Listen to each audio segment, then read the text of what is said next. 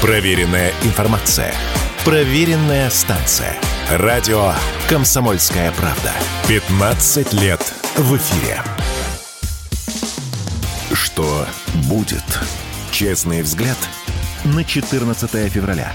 За происходящим наблюдают Иван Панкин и Игорь Виттель.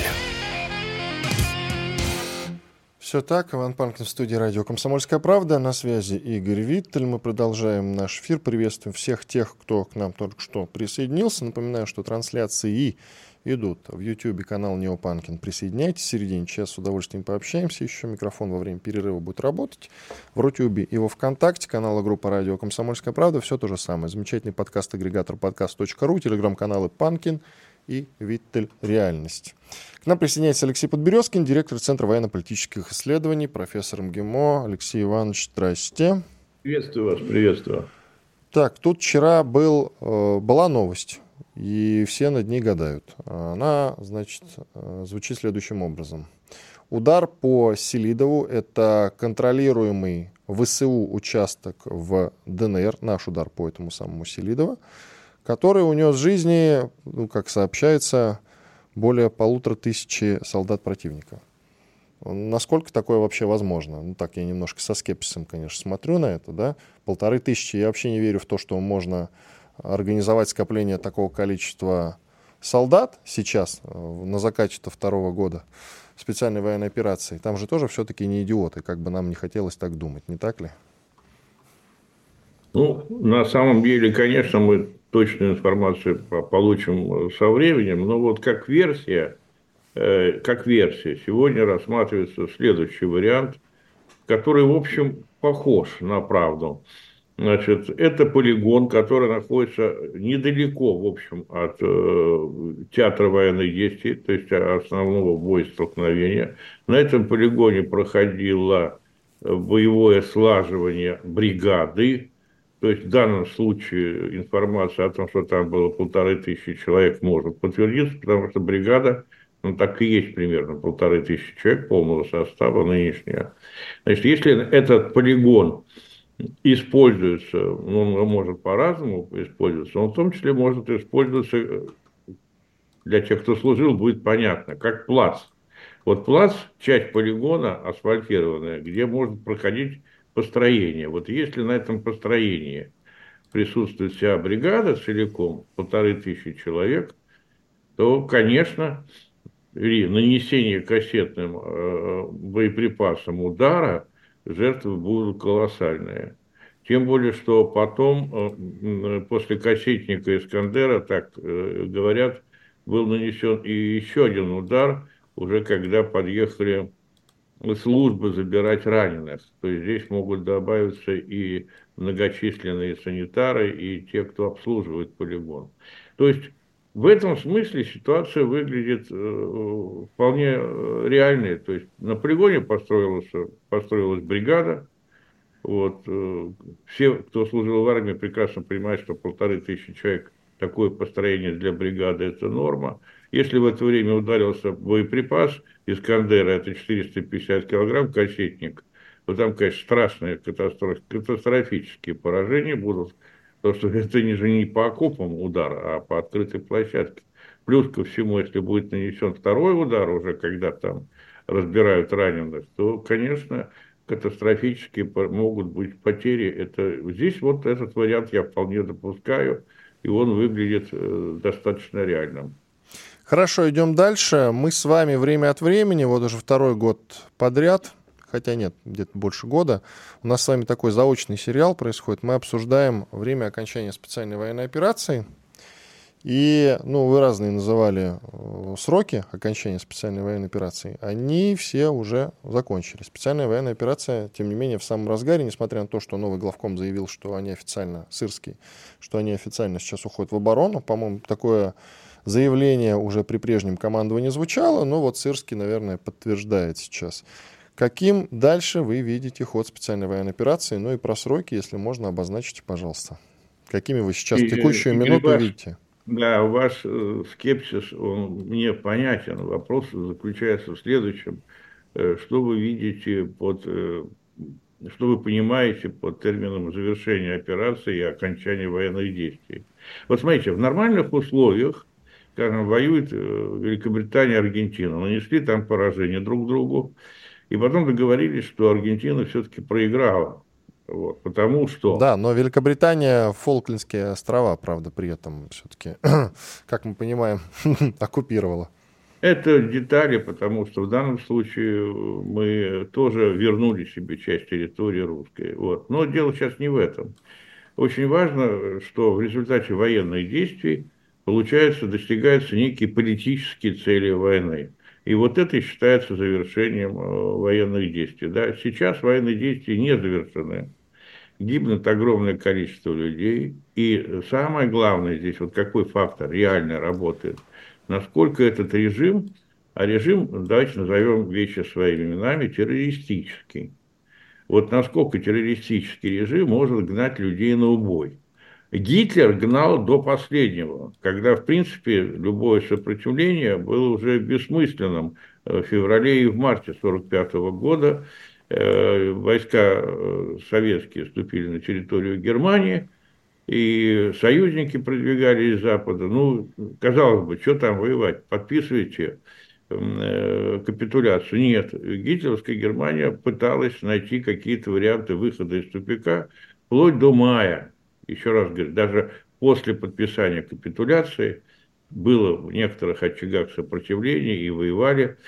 А теперь давайте вернемся к ситуации э, на секундочку, к тому, что было после Второй мировой войны в 1946-1956 году. Вот за эти 10 лет сопротивление УНА-УНСО и националистов на Украине продолжалось, хотя казалось бы, ну что вам там сопротивляться-то? Ведь было уничтожено больше 50 тысяч военнослужащих, советских уже после войны, и порядка 50 тысяч гражданских, то есть больше 100 тысяч людей погибло после завершения войны. Поэтому ведь можно понимать так, что Гитлер смог на последних месяцах войны заставить взять там, э, создал фолькштурм, взять э, оружие, в том числе и достаточно эффективное, э, для стариков, детей, и воевали, так сказать, мальчишки 12-летние и старики 70-летние, и подбивали, кстати сказать, наши танки на улицах Берлина. Э, и сопротивлялись очень долго. И УНАУНСО уничтожала граждан. Да? То есть вот такого рода война, Э, которая э, стимулируется только террористическим режимом, другого быть не может. И в случае с Гитлером это был террористический режим, в случае с Унаунсо это был террор на, в регионах западноукраинских. Да. В принципе, сейчас на Украине то же самое. Террористический режим, когда э, можно сказать, что просто-напросто будут убивать не только оппозицию, но и всех тех, кто против, загранотряды и прочее, прочее, прочее. Сколько такое, э, такая война может продлиться? А знаете, она может продлиться долго, надо понимать, что это может быть действительно долго. И будет проигрыш, потому что сейчас э, ВСУ напоминает огромный айсберг, я тоже об этом говорил, который попал в теплое течение, и он подтаивает с разных сторон. Каждый день вот убили там, предположим, вчера, ну не полторы тысячи человек, тысячу человек, да, в день гибнет примерно по тысяче человек, имеется в виду, что люди становятся коллегами, обморожены и так далее. Там, вот по тысяче человек, по 30 тысяч в месяц, вы знаете, это катастрофа, ведь людей боеспособных осталось очень мало. Есть подозрение, что проводится откровенный геноцид к старшему и среднему поколению на Украине. То есть уничтожаются люди, которые так или иначе не были воспит, воспитаны вот в режимках это нацистской парадигмы, да, постарше там 35-40 лет. Вот эта э, часть населения, она беспощадно уничтожается. И никто об этом не думает. Ведь на секундочку задуматься можно о том, что война давным-давно проиграна, она была проиграна изначально, как, бы там не планировали победу украинских э, вооруженных сил и не готовились к войне с Россией, это, а это было, безусловно, перед началом спецоперации, рассчитывали на победу. Но она была проиграна все равно по определению, потому что два потенциала несопоставимы. Значит, когда началась специальная военная операция, соотношение сил общее примерно было так. Украинские вооруженные силы, украинская экономика, демография примерно 30% от российской.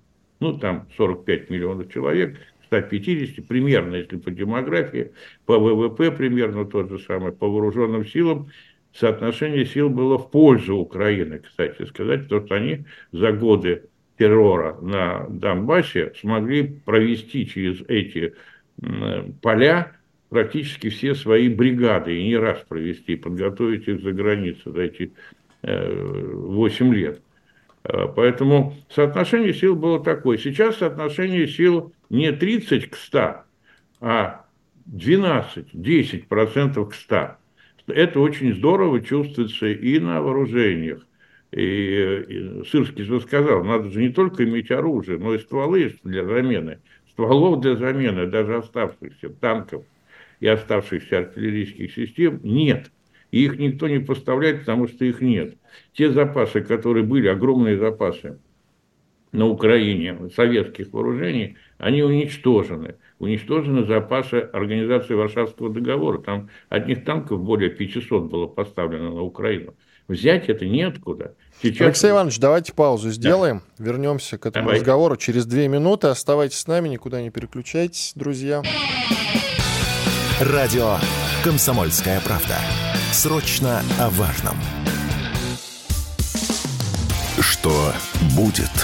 Честный взгляд на 14 февраля. За происходящим наблюдают Иван Панкин и Игорь Виттель. И Алексей Подберезкин, директор Центра военно-политических исследований, профессор МГИМО. Продолжаем разговор. Игорь, у тебя был вопрос, прошу. Да, Алексей Иванович, вопрос такой. Вот у нас вчера с Иваном был в гостях э, один эксперт. Никита Томилин. Да, который написал книжку «Как управлять Украиной». И в разговоре он вчера сказал, что пока мы не... Э, он, как-то он так сказал, ладно, я смягчу, не освободим всю Украину, а, то обстрелы наших городов будут продолжаться. У меня к вам вопрос. Ну, допустим, э, вся Украина наша, но тогда нас начнут обстреливать с территории стран НАТО. Или не решаться? Ну, честно Всем сказать, я не, не очень понимаю э, пафос. Ну, вот давайте так. Э, очевидно, что... с моей стороны нету. Я просто очень этому удивился. Ну вот этого товарища, который вам это сказал. Да, ну ладно, значит, речь вот о Нет, чем нет, идет. нет, товарищ это не говорил. Это как раз предположил Игорь Виттель. Разговор, да, да он да. Пред... если мы, грубо говоря, будем контролировать даже всю территорию Украины, а Никита Томилин, автор этой самой книги, как управлять Украиной, и вот он говорит, что нам нужно как раз управлять именно всей территорией, включая Львов, западный регион имеется в виду. И Игорь ему говорит, ну тогда нас будут обстреливать э, с территории стран НАТО, какая разница-то? Знаете, вот проблема в чем, что у нас э, э, вот в этой области военно-политической развелось очень много людей, которые, ну, объективно, я не хочу никого обидеть, э, ну, не, не понимают, о чем говорят, да. Э, значит, э, в настоящее время у НАТО есть простая, достаточно простая стратегия, которая скорректирована после, в прошлом году была и в Соединенных Штатах. Смысл ее такой, ну, не получается у нас наступать, а как бы получилось, мы подготовили хорошее нападение, Русские нас э, опередили, тяжелые бои. Теперь мы отступаем по всему фронту. Э, значит, вооружения военной техники, очевидно, не хватает, и в ближайший год-полтора хватать не будет. Ну, просто как пример, Алмаз Антей произвел систем по ПВО и ПРО в два раза больше, чем все зарубежные страны. Все, включая США, Западную Европу и Китай.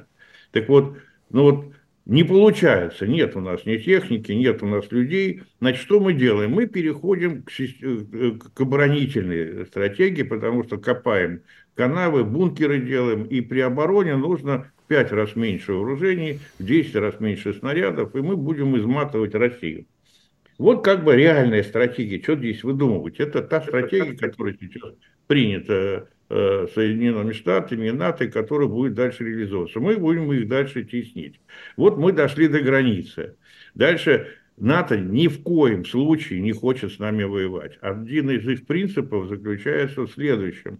Чтобы не допустить эскалацию даже случайную эскалацию до прямого военного столкновения. Воюют украинцы, ради бога, мы им дадим денег, оружие, техники. Вот пускай они воюют, на измор берут э, русских как можно дольше, э, пока их хватит. Ну, и хватит их на полгода. Ну, может быть, их хватит до сентября, в чем я лично сомневаюсь. Просто этот айсберг, о котором я говорил до этого, он быстро тает.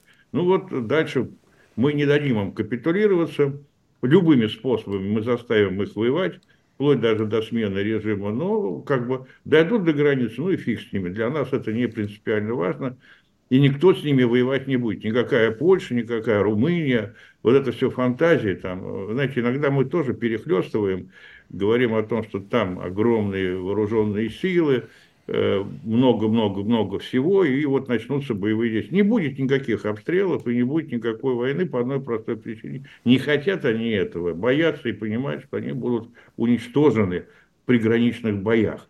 Ну, польская армия там 200, ну, пускай будет 300 человек. Ну, бригада, которая американская, там есть при Балтике. Но все а... это вообще ни о чем, да? Я дико извиняюсь, Алексей Иванович, а можно тогда уточнить, почему они не боятся нас обстреливать с территории Украины? Из ЗРК, Потому что например. это как раз, вот это как раз очень понятно. Есть украинский, так сказать, прокси, партнер, который рискует своей территорией, рискует своими шкурами, и они лупят, «Ну, я вам дам палку, вы лупите соседа, да, но если сосед вам даст по башке, я-то здесь при чем? А Украина вот это... почему не боится? Кто? Украина почему не боится, что им прилетит такой маленький тактический ядерный? Да нет, ни о никаком тактическом ядерном боезаряде речь идет. Вот это опять эта дискуссия совершенно никчемная и по-пустому была поднята Карагановым. Э, понимаете, тактические ядерные боеприпасы и никто не собирается использовать. Я имею в виду ни Россия, ни Западная Европа. Это все равно, что лупить по своей собственной территории. Даже в крайнем случае – ну, в нашей военной доктрине предполагается, что если будет проигрыш абсолютно, ну, будет там применены какие-то тактические ядерные боеприпасы в самом-самом крайнем случае, когда будут угрожать жизненно важным интересам. А так война, ну, она идет, война идет, э, что называется, по правилам. И в данном случае, ну, давайте скажем откровенно, американцы свою концепцию использования украинцев реализовали очень хорошо. Они воюют причем сейчас они еще переложили основную тяжесть боевых действий и экономических расходов на Европу. На самом деле они очень мало тратят. Вот представьте себе, при том, что военный бюджет 880 миллиардов, ну, они потратили там 60, из них, ну, примерно э, три четверти они оставили себе. То есть это в долги влезли, ну, с точки зрения экономических расходов, Наша пресса, конечно, здесь преувеличивает значение. Американцы понесли очень небольшие издержки. А сейчас вот Трамп требует вообще, чтобы натовцы больше тратили. Не потому, что американцев денег катастрофически не хватает. Им на это, по большому счету, наплевать. Это не те деньги. А просто потому, что пускай эти натовские страны, их там 30, кроме нас, пускай они свою экономику гробят, пускай для них это будет проблема. И вообще, пускай война идет в Европе, пускай они друг друга, так сказать, э, треплют и истощают как угодно. Мы им помогли избавиться от своей промышленности, пускай дальше будем убирать конкурента. С точки зрения американцев, они прекрасную стратегию разработали, она двухпартийная, и не надо людям голову морочить о том, что там придет какой-то Трамп или кто-то там что-то, и они будут э, по-другому смотреть на вещи. Американцы сейчас озабочены, в том числе, кстати, вот буквально на днях вышел доклад в Ренде о том, что будет после войны. Они сейчас думают, как дальше им военно-силовое противоборство с Россией продолжать. Но опять же, они будут продолжать за счет чужих людей, чужих экономик, чужих финансов. Все, все нормально у них.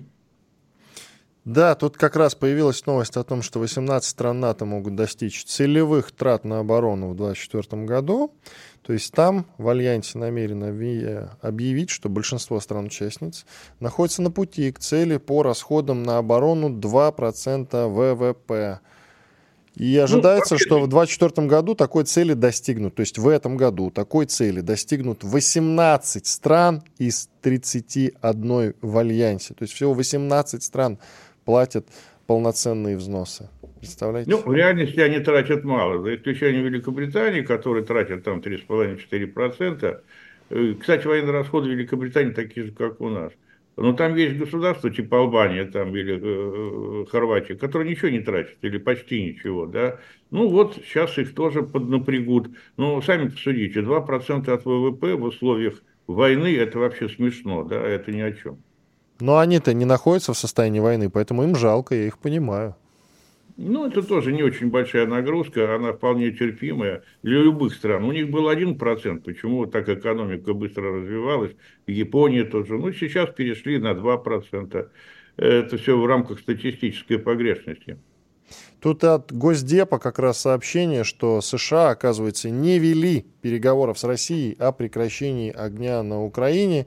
Они говорят, верны принципу ничего об Украине без Украины, и мы не поддержали. А, мы бы не поддержали принуждение Украины отдать территорию. Россия может думать, что путь к прекращению этой войны лежит через Вашингтон. Это, конечно, неправда. И там в Газдепе добавили, что Россия в публичной форме посылала сигналы о заинтересованности в завершении конфликта. Но нет признаков готовности российских властей вступить в какие-то переговоры, которые предполагают отказ от ее изначальных требований. Более того, там какие-то источники у Рейтерса были, которые сообщали, что в 23 году, в прошлом году, Владимир Путин через посредников на Ближнем Востоке передал США сообщение о готовности обсудить прекращение огня на Украине. При этом, конечно же, Россия не готова была уступить ни одну из территорий, над которыми получила контроль. А как вы относитесь вот к вот этому заявлению э, от Госдепа? Ну, Мы с Игорем Виттелем ну, э, со скепсисом отнеслись, а вы? Нет, в общем, они правильно все говорят, потому что никаких переговоров нет и не было. А консультации, которые в процессе отношений поддерживаются между спецслужбами и военными, они никогда не прекращались. Люди, у нас и начальники генеральных штабов, и заместители, и спецслужбы имеют между собой отношения, иначе как, как бы все эти обмены шли и много-много другое. Это называется консультация. Это не, полити, не политические переговоры, значит, здесь как раз э, все совершенно понятно. И американцы правильно, с точки зрения политической, говорят, как мы будем договариваться вместо украинцев. Ясно, что мы ими управляем, но если мы начнем говорить, э, участвовать в переговорах вместо них, все наши уши увидят, что мы управляем напрямую украинцами. Да? Поэтому, ну, нет, переговоров нет, а консультации между спецслужбами и военными, они никогда и не прекращались. Спасибо. Алексей Подберезкин, директор Центра военно-политических исследований, профессор МГИМО, был с нами на связи. Благодарим его за участие. Сейчас у нас большой перерыв. Микрофон в это время будет работать. Пишите вопросы в чат, да хотя бы в YouTube канал Неопанкин, либо же в Рутюбе во Вконтакте, если вам там смотреть удобнее. Канал и группа называется «Радио Комсомольская правда». Мы сейчас э, передохнем с Игорем Виттелем и вернемся через несколько минут. Радио «Комсомольская правда». Никаких фейков, только проверенная информация. Что будет? Честный взгляд на 14 февраля. За происходящим наблюдают Иван Панкин и Игорь Виттель. Иван Панкин, Игорь Виттель. Возвращаемся в эфир. К нам присоединяется Роман Алехин, социальный технолог, военный волонтер, телеграм-канал Роман Алехин. Найдите, подпишитесь. Ром, приветствуем. Да, доброе утро. Филипп Киркоров в Горловке спел песен для, я так понимаю, для пациентов какой-то больницы, да, насколько я могу судить, по тому видеоролику, который мы все радостно постили вчера.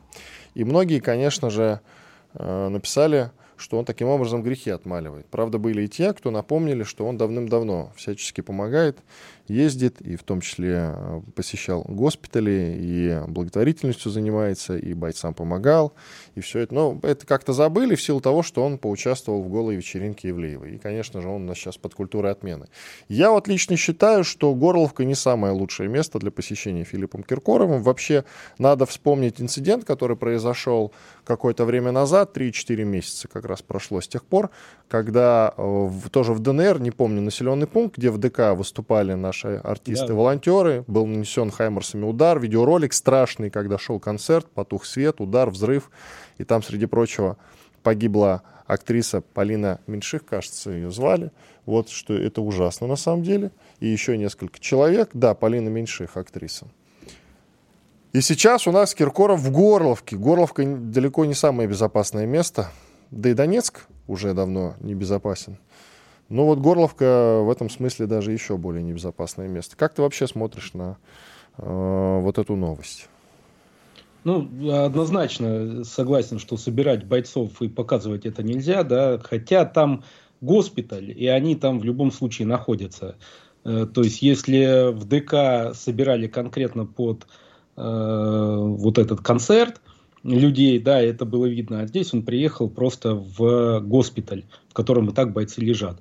Но, возможно, э, не знаю, да, надо изучать э, Э, как что показали, то есть можно ли по технологиям э, выяснить э, локализацию, там место, где это все находится, да, ну, не знаю. Но Горловка действительно сейчас небезопасный город, и он непосредственно, да, там до фронта совсем небольшое расстояние, и туда прилететь может очень легко. А что касается самой поездки, да, то и вообще того, что происходит вокруг Э, ну, не только Филиппа Киркорова, да, а многих э, артистов.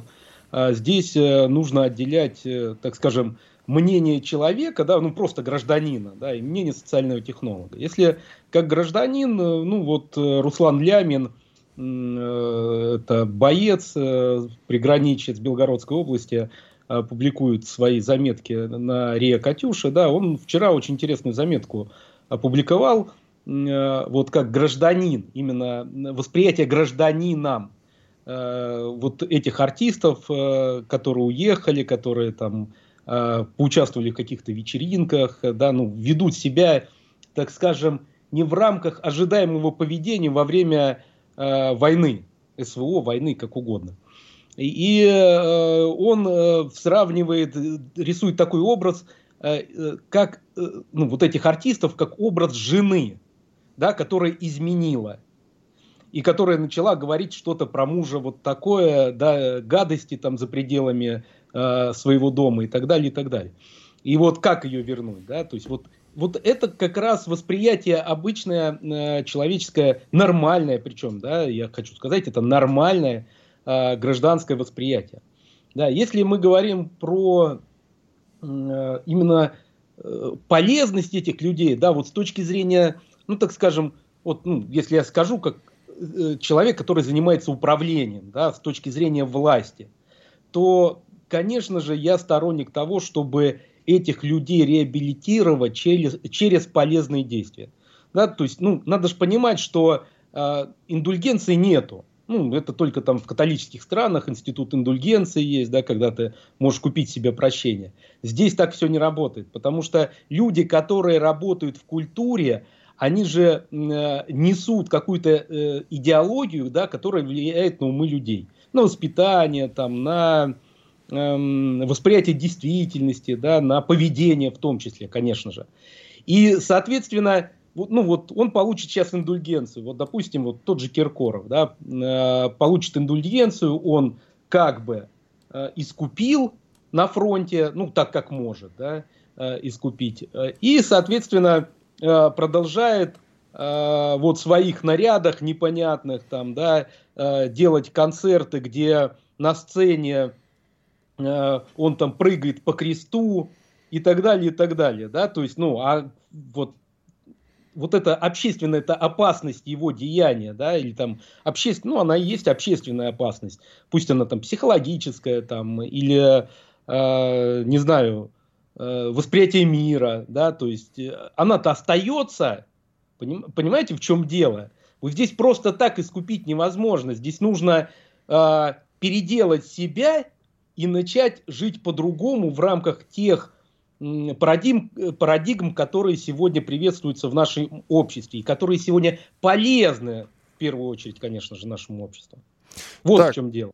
Ну, Понятно. Давай дальше пойдем. Есть интересный вопрос по поводу Старлинков. Э, Откуда они у нас в таких масштабах взялись? Илон Маск нам их не поставляет официально, как мы помним, да, широкополосный интернет. И сейчас откуда я наблюдаю в лучших телеграм-домах, что оказывается у нас совершенно внезапно с интернетом ситуация как раз благодаря Старлинкам, этим самым спутниковому интернету на фронте наладилась. Как это произошло? Ну, так же, как и э, раньше многие вещи запрещали. Ну, допустим, э, еще год назад мы завозили активно коптеры, там, когда были проблемы и блокировки или там большие очереди на коптеры из Китая, мы завозили коптеры дешевле, причем, чем из Китая, из Европы. Да, ну вот так это все работает, да, а сейчас в том числе Э, прекрасно заводит, завозится там и прицелы, и все это время, да, и многие вещи из Америки, ну, вот для СВО волонтерами. Э, то есть э, это все было, да, просто нашли лазейку, кто-то взял, протестировал, Starlink, ну, взял там, условно, не знаю, в Арабских Эмиратах, в Турции, где-то еще, да, у кого-то есть возможности затащить, в том числе из Европы, и они остаются на сегодняшний день. Делается это понятно как, да, то есть там ты покупаешь само оборудование и ты покупаешь э, как это аккаунт, да, уже там проплачиваешь его там, то есть полностью проплаченный аккаунт там на месяц, два, на три, э, и соответственно ты привозишь, ставишь его здесь, ну в России он работать не будет на территории вот, э, так скажем, России до СВО он работать не будет, а на ЛБС России. он работает прекрасно. Э, да, есть э, риски, Здесь есть риски. А, кстати, оборудование стоит порядка э, за комплект там, от 200 до 250 тысяч рублей. И, если не ошибаюсь, абонплата э, там в районе 10 тысяч рублей э, за месяц оплачивается. Э, есть риски того, что вот сейчас заговорили на фронте, ну это уже было. То есть Старлинки у нас на фронте не сейчас. Сейчас просто или массово они появились э, чуть больше, чем ожидая, ожидал противник, да, ну или, соответственно, чаще начали вскрываться они, то есть, ну, показывается, что а вот Starlink есть у э, российской армии. Э, есть риски, конечно, что э, блокируются аккаунты, которые, то есть, понятно, да, у ВСУ аккаунты украинские. Но, соответственно, когда на территории э, Украины появляются аккаунты Э, условно там Арабских Эмиратов, или турецкий аккаунт, или даже польский аккаунт, то, понятное дело, это все, ну, зарегистрированы на той территории, да, то, понятное дело, это все э, Starlink видит и может блокировать. То есть риски в этом, конечно же, есть. Старлинки, я напоминаю, это терминалы спутниковой связи как раз от э, компании Илона Маска SpaceX. И вот э, что ты думаешь в целом про Илона Маска? Хотел тебя еще спросить, этого гениального американского предпринимателя. Путин его упоминал в своем интервью недавнем, как раз лестно о нем отзывался, а Илон Маск, в свою очередь, по-моему, делает вполне себе дружественные шаги в адрес России. Вот вчера заявил, что поражение России на Украине невозможно. В принципе, это, довольно, это уже не первое его подобное заявление. Тут он недавно говорил э, про интервьюеров, которые как раз беседуют с Зеленским, почему они не задают неудобных ему вопросов Зеленскому. Да потому что не могут одновременно и задавать вопросы и делать минет. Это вот из свеженького как раз. Ну, да, твое да. мнение. А, ну, Илон Маск, да, вот когда-то, э, если вспомните, да, э, мы все э, радовались избранию Трампа. Да, вот когда Трампа избрали, я тогда уже вел там блоги там у себя ВКонтакте, и тогда вот написал, что Трамп не патриот России, и для России он делать ничего не будет. Да? То есть вот он патриот США. Только коротко, то минута у нас, коротко давай. Э, то же самое Илон Маск, он патриот США, и он понимает, что важно для США. Он сейчас играет на стороне Трампа, да, то есть вот в рамках сегодняшней политической борьбы за пост президента. И он, самое главное, просто адекватный человек. Да, то есть он не хочет развития ситуации, при которой США начнет воевать с Россией. Ну, Россия начнет э, воевать США. Так что здесь все понятно, он не на нашей стороне, он на стороне Америки. Если это понять, то его слова будут звучать в принципе так же, но вот более адекватно, да, это будет более адекватное восприятие его слов. Ну, еще и потому он против войны, потому что огромное количество его стартапов как раз, э, по сути, не получили продолжение и развитие, потому вот как раз после начала специальной военной операции. Он бизнесмен в первую очередь. Радио «Комсомольская правда». Срочно о важном. Что будет? Честный взгляд на 14 февраля. За происходящим наблюдают Иван Панкин и Игорь Виттель. Иван Панкин, Игорь Виттель. Финальный выход, финальная часть на сегодня. Действительно, кто, если не мы, поговорим об Америке. Америка сама себя не обсудит, да, и, и не проклянет. Америка. Запил. А, Байден, это который президент США, все Пока еще, еще президент. Да, все еще. Счел отказ Трампа защитить НАТО приглашением для Путина напасть. Во. Ты Но... же помнишь накануне, надо напомнить просто всем. А, Трамп заявил, что тем странам, членам альянса НАТО, которые не платят взносы или не платят в полном объеме, он не будет помогать в случае нападения России. Уточню. Значит, он это не накануне заявил. Он накануне припомнил историю. И мы вчера с тобой уже говорили, тут важно помнить о том, что он это не, не Литве, не Латвии заявил, не прочим лимитрофам нашим, не Польше даже он вспомнил, выступая на очередных республиканских праймерис э, в, в Южной Каролине, могу сейчас ошибаться, в каком штате, он сказал, вот был у меня такой разговор с руководителем одной из очень больших стран, входящих в НАТО, и он вдруг спросил, а вот ежели мы не будем платить, вы по-прежнему будете нас защищать? Хрена, сказал Трамп, никто вас защищать не будет. А еще Путину всячески буду Россию подзуживать и на вас натравливать. Понятно, что это сказано в полемическом задоре, хотя Трамп вообще о том, что, ребят, кто не платит, э, не, знаешь, как говорилось в циничном детском анекдоте, нет ножек, нет мультиков.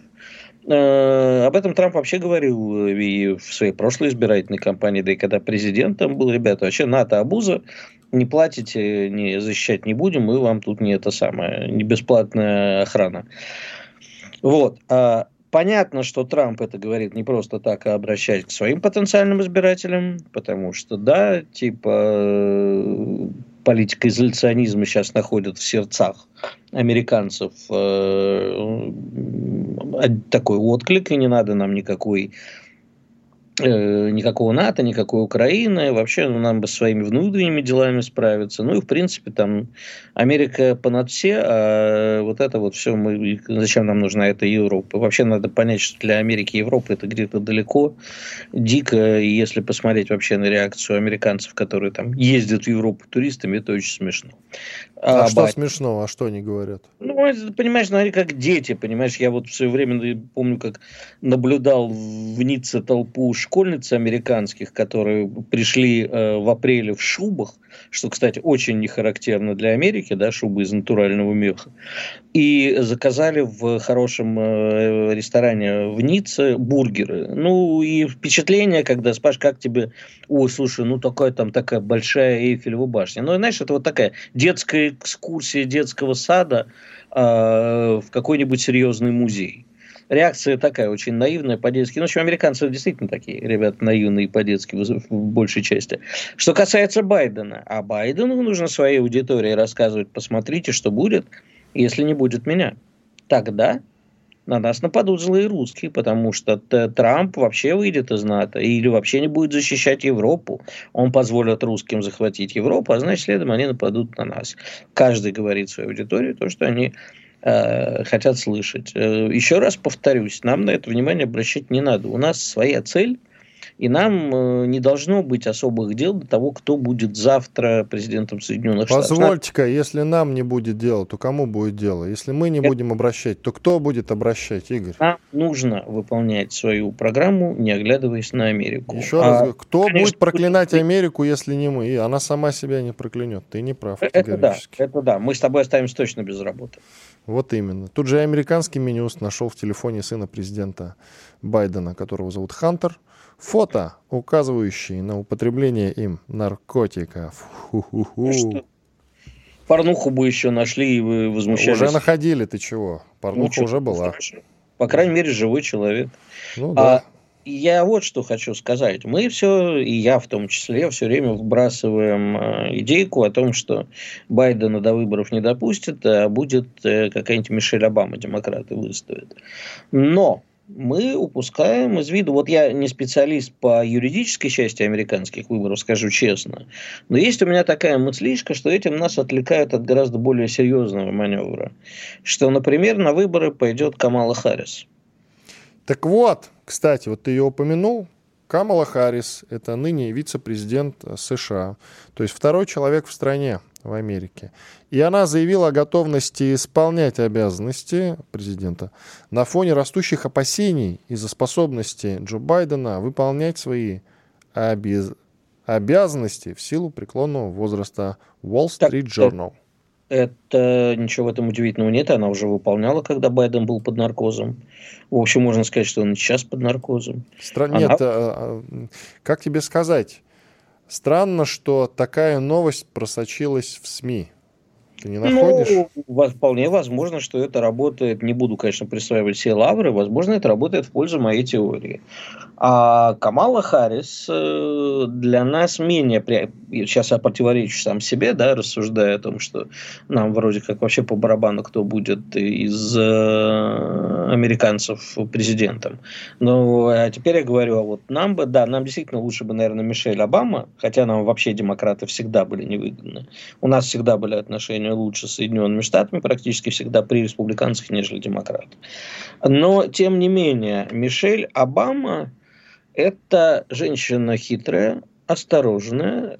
Можно сказать, что, э, скажем так, если уж к теории заговора прибегать, это вот глава некой такой э, закулисной Америки. Не, не скажу сказать, не могу сказать глубинного там народа или правительства, э, глубинной власти, но, в общем, это такое, из разряда манипуляторов.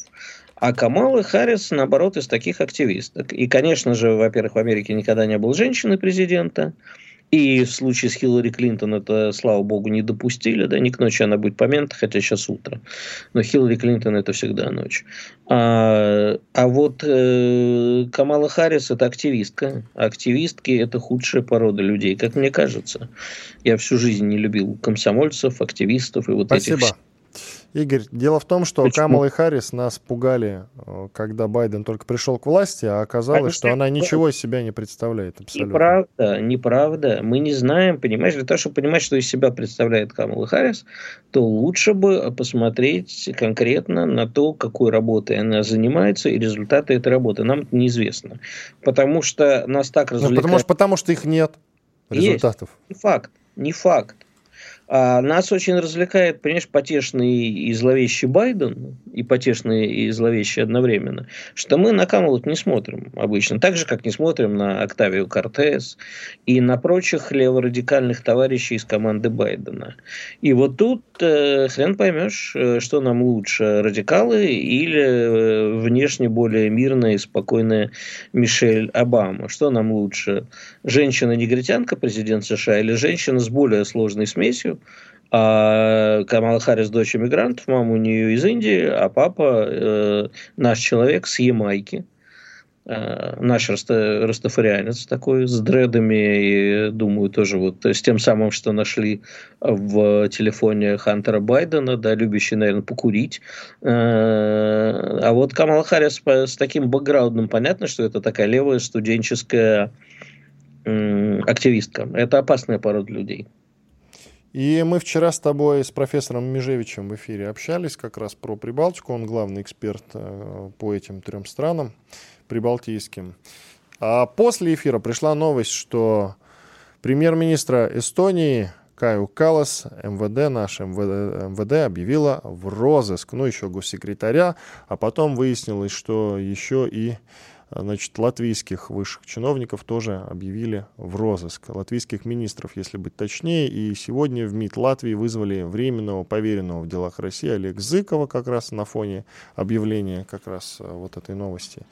И, вероятно, может быть, ему ноту э, какую-то вручат, я уж не знаю. Мне любопытно, интересно, что сказали там в МИДе нашему человеку. Россия, как они утверждают, выдвинула политически мотивированные обвинения. Полити, полити, полити, только вдумайся, да, формулировку латвийского МИДа. Политически мотивированные обвинения. Это мы к ним политически мотивированные обвинения какие-то Значит, предъявляем. Давай э, я бы на все на это ответил словами нашего бывшего представителя, к сожалению, уже покойного в ООН, а, который э, во время скандала, если помнишь, у нас был такой скандал с э, государством под названием Катар, а, и вот он по легенде, а может быть, скорее всего, что Э, сказал представителю Катара, если ты будешь так со мной разговаривать, к вечеру никакого Катара не будет. А еще, понимаешь, все эти дипломатические э, объявить в розыск и не дипломатические по линии МВД напоминают мне старый неполиткорректный анекдот, когда в одной из стран Африки съели нашего посла. Наши послали ноту протеста, в ответ говорят, ну хорошо, мы съели вашего, вы съешьте нашего. Ну, будем друг другу бесконечно объявлять в розыск. Плевать нам на Каю Каллас и на Эстонию.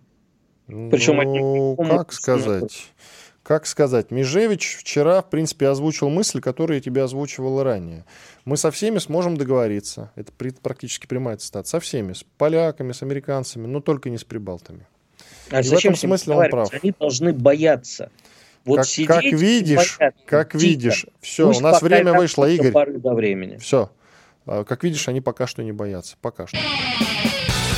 Радио «Комсомольская правда». Мы быстрее телеграм-каналов.